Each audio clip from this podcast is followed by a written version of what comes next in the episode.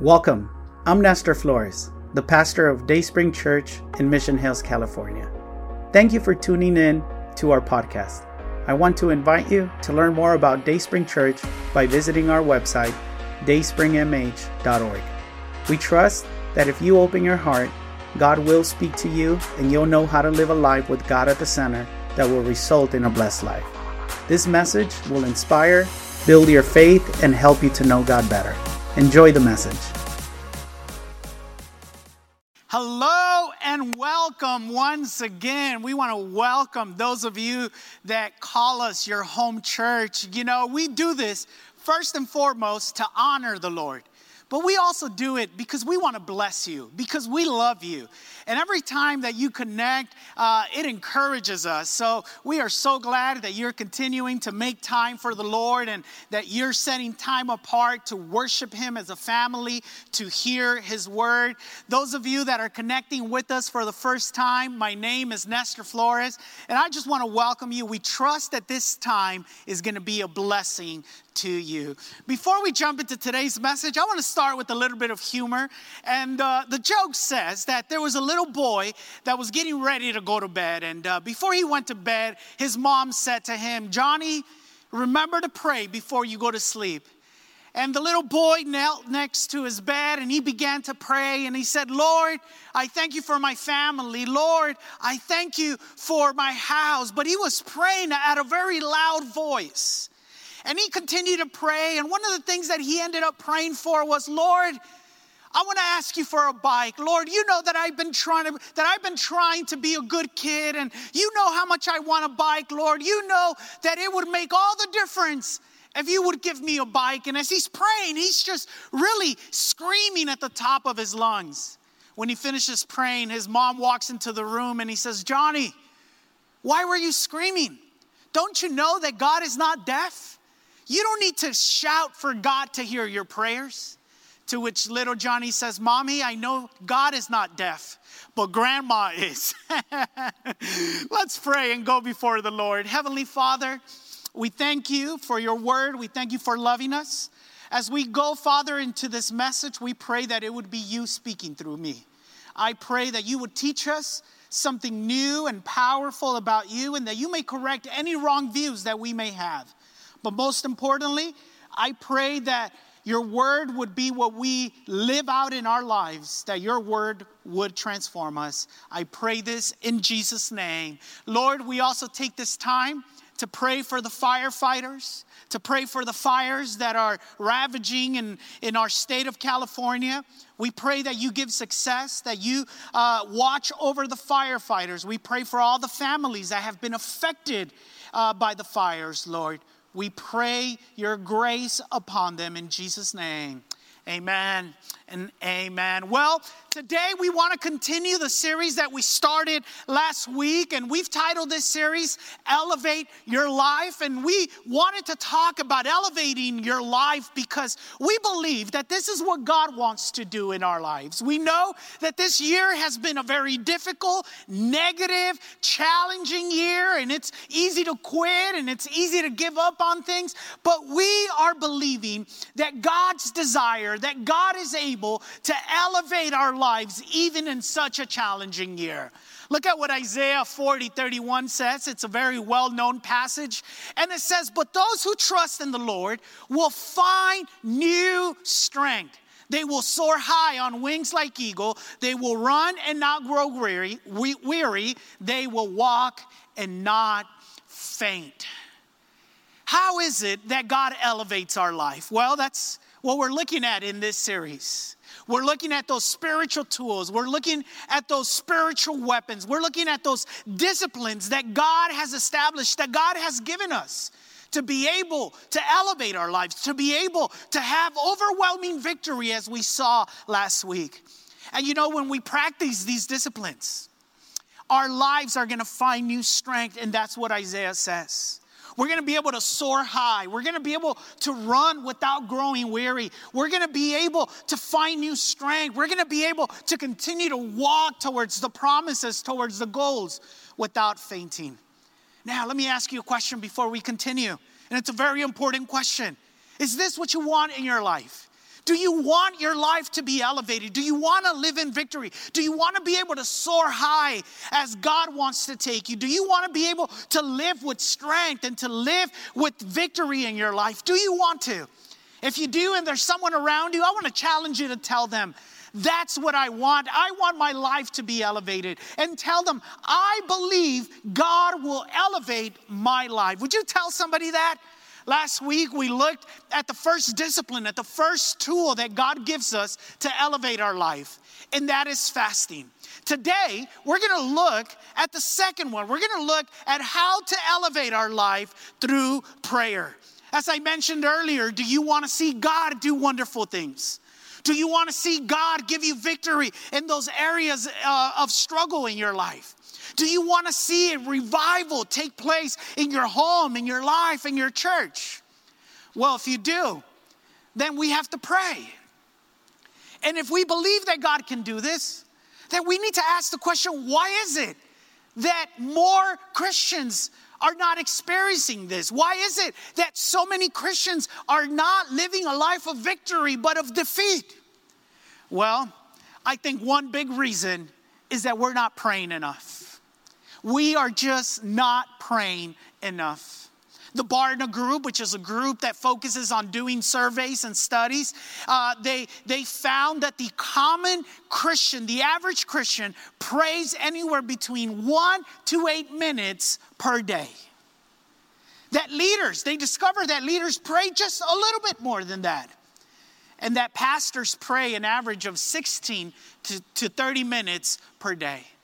And I strongly believe that this is one of the reasons that we are not experiencing the victory. We're not finding the new strength. We're not soaring as high as God wants us to because we are simply not praying. And before I continue, I want you to know that as I talk about prayer, my intention is not to condemn you, to guilt you, but to encourage you, to motivate you, to challenge you. Why is it why is it that we as Christians don't pray enough? I think there's various reasons. But I think the biggest reason why we don't pray enough is because we haven't understood the power of prayer. We have not fully grasped the power and the privilege that prayer is. You know, as a pastor, I find that many Christians see prayer as a religious practice. They see it as a duty or just something mechanical, something dry and boring. And in many cases, they see it as something ineffective, something that really doesn't make a difference. The Bible over and over again tells us that prayer is powerful, that prayer is effective, that prayer has the ability to elevate our lives to new and higher dimensions.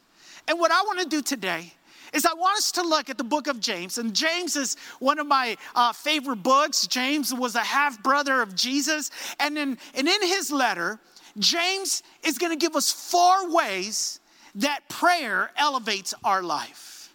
And I hope that these would be a motivation to you. I hope that as we look at the truth of God's word, that you would be encouraged to pray. Let's read James chapter 5, verses 13 through 18. And look at what James writes in his letter. He says, Is anyone among you suffering? Let him pray. Not complain on Facebook, not go out and get drunk. But when we're suffering, what does James ask to do? To pray. Is anyone cheerful? Let him sing psalms. Is anyone among you sick? Let him call for the elders of the church and let them pray over him, anointing him with oil in the name of the Lord. And look at verse 15. And the prayer of faith will save the sick, and the Lord will raise him up. And if he has committed sins, he will be forgiven. Confess your trespasses to one another and pray for one another that you may be healed. The effective, fervent prayer of a righteous man avails much. The effective, the fervent prayer of a righteous woman avails much. Elijah was a man with a nature like ours. And he prayed earnestly that it will not rain. And it did not rain on the land for three years and six months. And then he prayed again. And, and and the heavens gave rain, and the earth produced its fruits. In this passage, we see four ways that prayer elevates us. Let's look at them. The first one prayer. Prayer elevates me from the physical to the spiritual. Yes, you heard me correctly. Prayer elevates me from the physical to the spiritual. Look at what James says in verse 13. He says, Is anyone among you suffering? Let him pray. Is anyone cheerful? Let him sing psalms. James asks two questions. The first is, Is anyone suffering? And he says, If so, pray. Is anyone happy? Well, then sing psalms. Whether you're in need or whether things are going well, James says, connect to God. He says, when you're in need and when you have problems and you need a solution and things are not going well, he says, you should pray. And when things are going well in your life, when there's joy and peace in your life, well, then you should pray. Why does James mention these two things? Here's why because both prayer and praise elevate your life to the presence of God. Prayer and praise both draw us to God. They both elevate us into the presence of God where we can have access not just to the power of God, but most importantly to God Himself. And that's the point that James is making. That's the, the, the, the, the foundational principle that James is alluding to. That no matter what the condition, no matter the circumstances, no matter what is happening, that we need to go to God. See, prayer, prayer is the means that connect us with God. And it is through prayer that we can interact with God. And let me tell you something. When you talk to God, when you pray to God, things change. They change. They may not change in, in instantly as we want them to, but things change. When we talk to God, our needs are supplied. When we talk to God, God brings solutions to our problems. When we talk to God, our sorrows are mitigated. To talk to God is to connect to God and to have access to the realm of the heavens. See, eh, think about this. To talk to God, you have to go where God is. And yes, we believe that God is omniscient and he's, and he's everywhere. But the Bible also makes reference to the heavenlies, to a place, a holy place, a high place where God is. And it is through prayer that God elevates us and brings us into his presence, brings us into his realm. Prayer elevates you through the throne of God to the mercy throne of God. Prayer allows us to be able to just to, to be able to go past this physical world where sometimes we don't find hope, where sometimes we don't find answers, where sometimes all we see is discouragement, to be able to go to the spiritual realm where we can find God's hope, where we can find new strength, where we can find God's power. And listen, when we don't pray, we're gonna be relegated, we're gonna be limited to just the physical, to just the earthly. Prayer is like a passport that allows you to enter the heavenlies, the spiritual. You know, if you've ever traveled to another country, you know that you need a passport. And when you pray, prayer is like that spiritual passport that allows you to leave this physical world to enter the spiritual world. But listen to me. We elevate ourselves through prayer. We leave this physical world to go into a spiritual world to be able to bring the truth and the blessings and the power of God that's in that spiritual world into our physical world. That's why prayer elevates us. And I know what some of you guys are thinking. Pastor, I've prayed. There's been many things that I've prayed about, and nothing changes. Why? Hey, I've prayed about certain things and things still remain the same. Eh, prayer, in many cases, has felt ineffective for me, Pastor. Well, I would answer two things. There's many answers I could give you, but there's two things that I would say to that. The first is that we need to keep in mind God's will, that we need to make big room in our understanding of prayer and approach to prayer, and even in our approach to life, to God's will.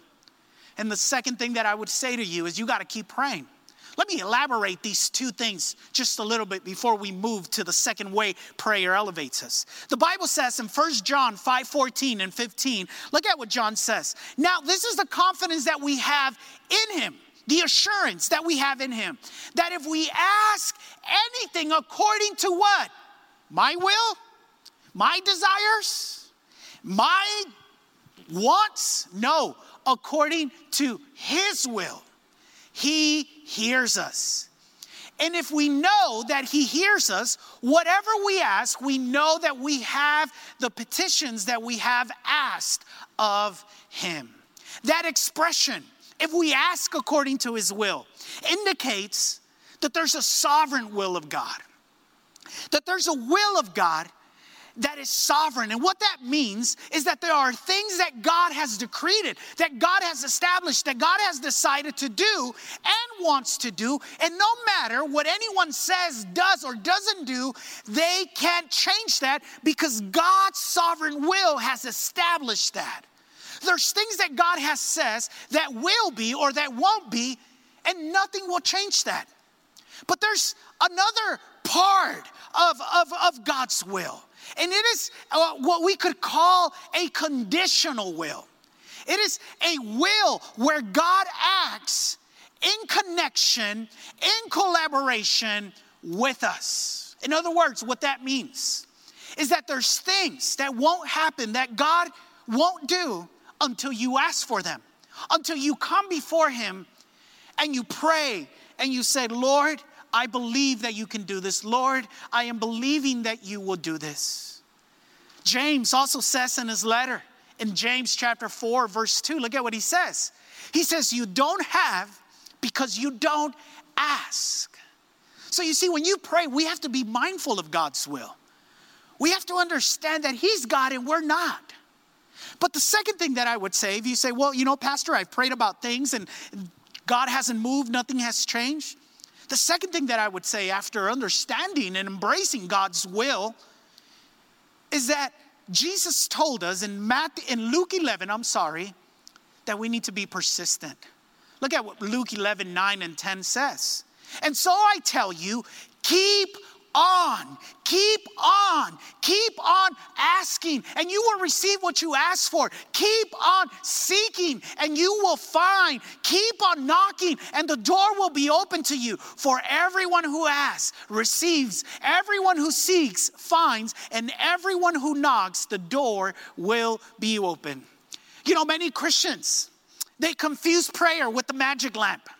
They, they think that prayer is like rubbing a magic lamp where you rub it and the genie comes out and he says, Your wish is my desire.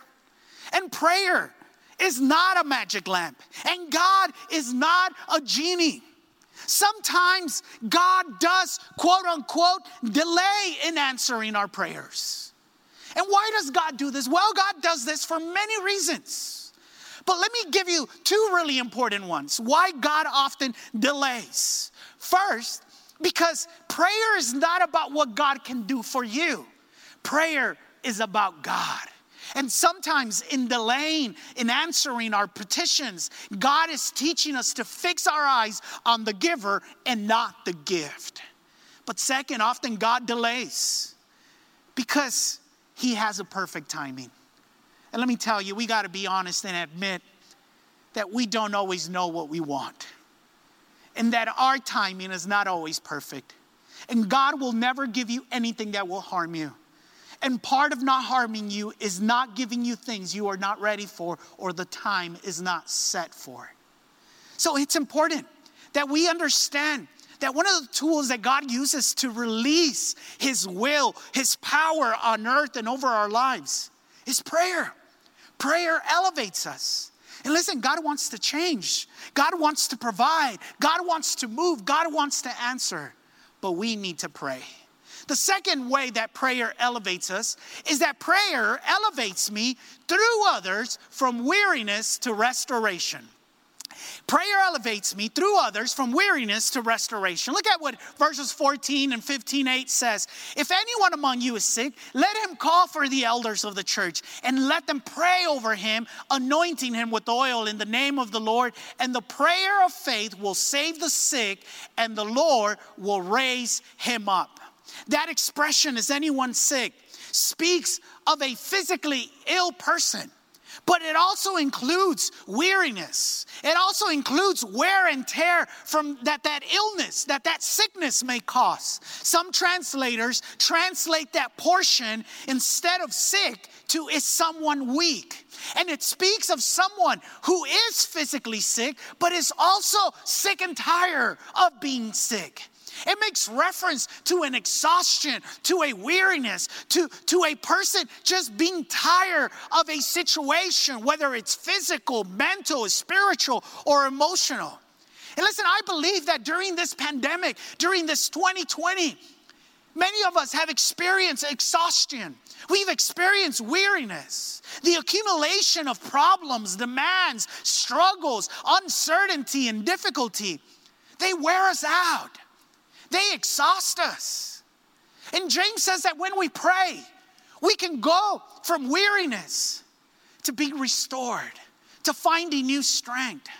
And see, James says that when we're tired of being tired, that when we're weary, that we are to call the elders of the church and ask them to pray for us. Listen, if you're in a condition where you're just tired and you're ready to throw in the towel, you need the help of others. You need others to help you pray. This passage instructs us to not go through times of weariness alone. And we've talked about this from this pulpit before. We need others in our lives. If you're weary and tired, I would ask you, who do you have in your life that's a cheerleader? Who do you have in your life that is lifting you up in prayer, that is strengthening you up in the Lord? See, James tells us that God uses others and prayer to elevate our life when we feel weary. And God wants you to overcome the weary times in your life. But we need the reinforcement, we need the additional support of other people praying for us. And he says, call the elders, call spiritually mature people, and have them pray for you and anoint you with the oil. See, the oil represents the Holy Spirit. It represents the presence and power of the Holy Spirit to break, to liberate, and to renew a person. And that is why prayer elevates us when we're weary. Verse 15, the, the, the, first part of that verse says, And the prayer of faith will save the sick, and the Lord will raise him up. Now, that last expression, the Lord will raise him up, the idea that James is communicating here is that there is power in God to restore, to return to an original condition. And we believe that God does and can heal the sick. But we also know that there are times when God, in His sovereign will, chooses not to heal, chooses not to remove the obstacle. And it is in those times where we have to trust God's character, we have to trust God's nature. You know, Paul tells us that he prayed three times about a thorn in his flesh. And he prayed, and God finally told him, Paul, my grace is sufficient for you. In other words, God told Paul, He says, Paul, I'm not gonna remove that. I'm not gonna heal you. I'm not gonna take that away. But instead, what I'm gonna do is that I'm gonna strengthen you so that even in spite of that thorn, so that even in spite of that issue, you can live a victorious life. Paul later understood that that thorn was serving a purpose in his life. And see, here's what James tells us. He says, when we come to God in prayer, God is able to heal us. But even when He chooses not to heal us, he will still raise us up. He will still elevate us. He will still remove the fatigue, the exhaustion, the weariness, and He will lift your spirit up. He will give you strength to continue to wait for your healing, to continue to trust Him, to continue to persevere. So keep praying, keep believing, Keep waiting because prayer, the prayer of faith, elevates the weak and the weary.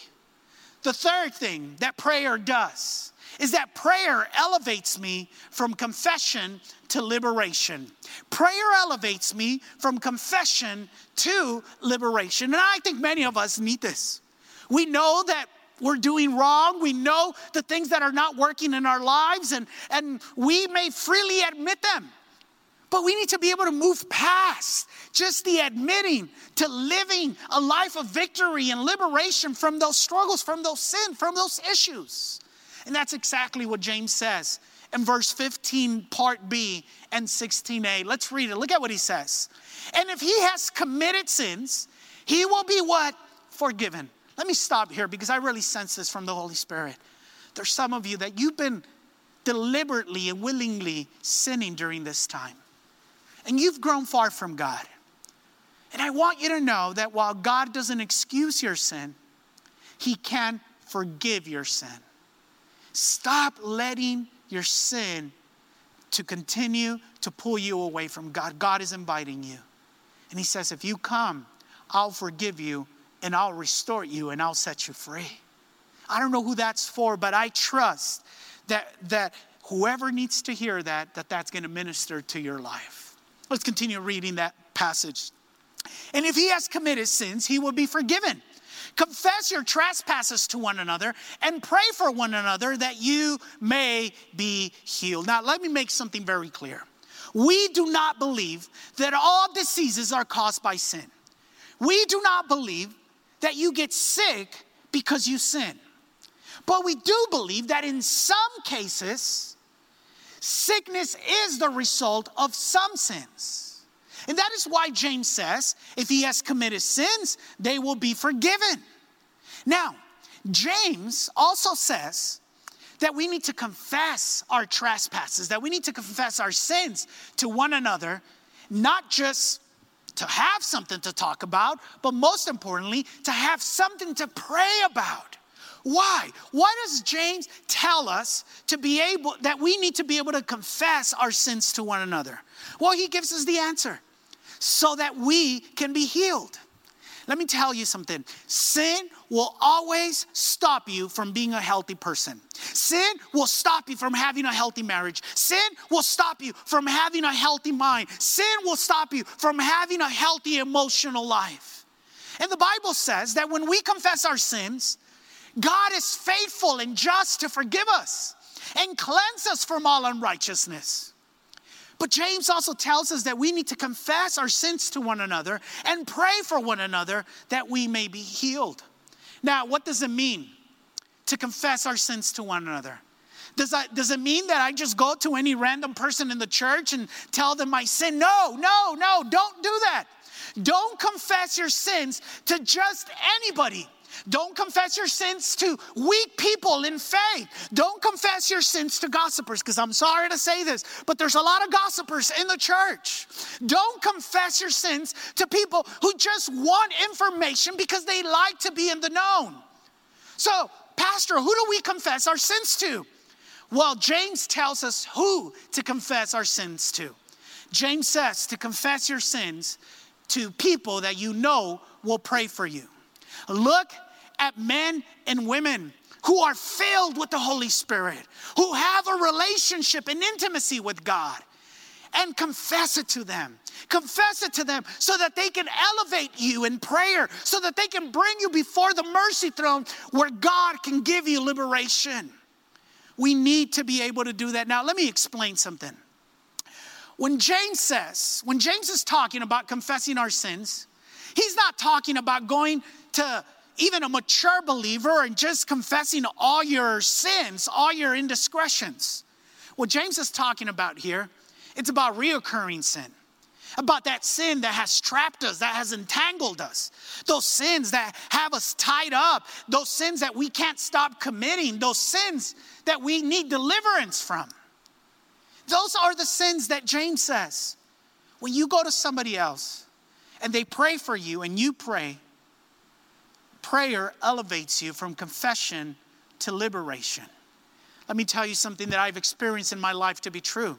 When the right people pray for you, you'll be set free. And when you are set free, you are free to be elevated to another and higher levels. Last but not least, prayer elevates us. And prayer elevates me from fervent prayer to wonderful results.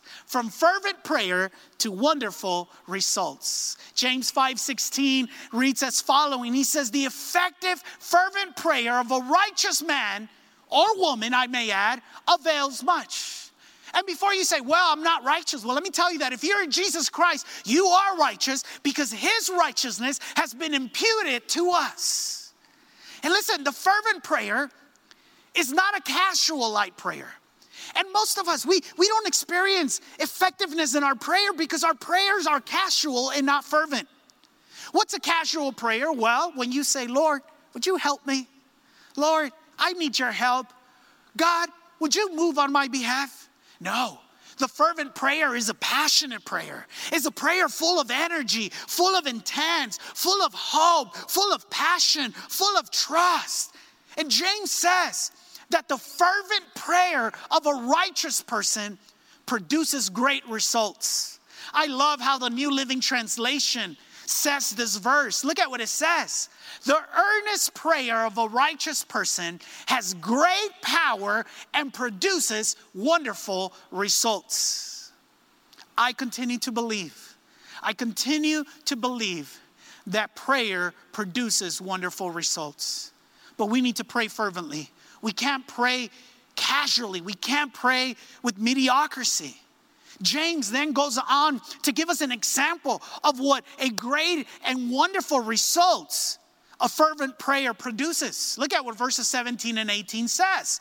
Elijah was a man with the, na- with the nature like, like ours. And what James is wanting to say there is that Elijah was just as human as you are.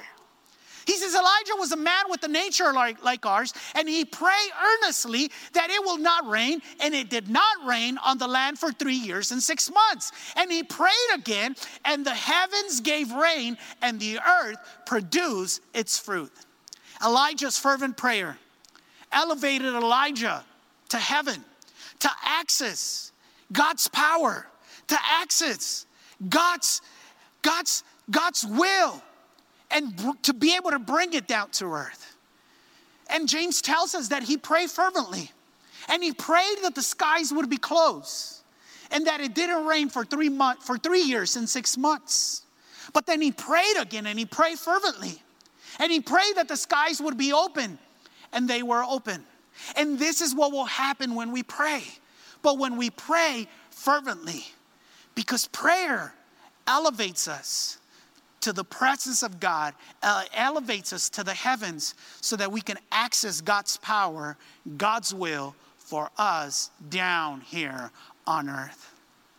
Those things, those areas, those needs that you say, Pastor, I've prayed about. I've gone to God about them. And God hasn't answered, nothing has happened. Have you prayed about them casually or fervently? Have you prayed with passion or have you prayed just in emergencies? You know, there's two big prayers in my life. The first prayer is that I am praying and I am believing for the salvation of my brother Oswaldo. We've been praying for him for 13 years. And, and at times it seems that instead of getting closer to God, he's drawing further away from God. But let me tell you something, I'm still praying passionately because I know what's at stake. And as long as He has breath, and as long as I have life, I will continue to believe and pray for His salvation. The second fervent prayer that I have in my life is for my father to be able to return to this country. And we've been praying for over a year, and we're not giving up. And I'm praying passionately, and I'm praying with a lot of enthusiasm and saying, Lord, I am believing I will see my dad. You know why I do this? Because Jesus told us to do this. Because Jesus said that this is the way we ought to pray. We already read this passage, but let me read it just one more time. Luke 11, 9 and 10 says, And so I tell you, keep on asking and you will receive. What you ask for. Keep on seeking and you will find. Keep on knocking and the door will be open to you. For everyone who asks receives, everyone who seeks finds, and to everyone who knocks, the door will be open. You know, during these uncertainty, difficult times, it's easy to feel defeated. It's easy to give up, to lose hope, to quit. But I believe the Lord sent us, the Lord placed us as your pastors to remind you that God wants to elevate you, that God wants to elevate your life, to soar to new heights, to find new strength. And one of the tools that He uses to do that is prayer. I want to end with this illustration. If I were to deposit a, a million dollars in your bank account, you would instantly be a millionaire. But if you did not know how to use your debit card to be able to have access to that wealth, what good would it be for you to have such riches in your bank account? You know, many Christians have a bank account full of God's promises, full of God's power for their lives. But because they are not using prayer, because they are not using, allow me to use the expression, their heavenly debit card, they're not accessing the wealth that they have in their lives. Prayer elevates us.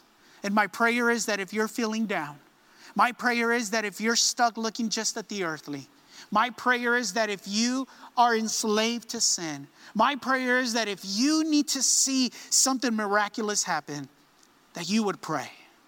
And that you would pray fervently, passionately, and consistently. And that is my hope. But before I end, I need to tell you that prayer also has another powerful effect on us. That there is a prayer that we can make that leads to salvation. That if you're listening to me and you have not given your life to Jesus, that if you have not received Jesus in your life, that you can pray, that you can talk to Him, and you can receive forgiveness in the free gift of salvation. Romans 10 9 and 10 says the following If you declare with your mouth, Jesus is Lord, and believe in your heart that God raised him from the dead, you will be saved. For it is with your heart that you believe and are justified, and it is with your mouth that you profess your faith and are saved. We hope you enjoyed this message. But before you go, we want to extend an invitation to start a personal relationship with Jesus and declare Him your God. No one loves you like Jesus, and no one will impact your life for good like Jesus will. Would you make the following prayer your prayer? Heavenly Father, I repent of my wrongdoing. I open my heart and I want to have a personal relationship with you. I trust that Jesus died so I could be forgiven, but he didn't stay dead. He rose back to life so I could have eternal life. From today on, I will follow you, transform my life through your truth and love in Jesus' name, amen. Congratulations. If you made that prayer, God lives in you and now you have a new life in Him. Connect to a church so your faith and love for God can continue to grow. We believe that you can find a loving and encouraging community in Dayspring Church. Come visit us. You belong here. We would love to meet you.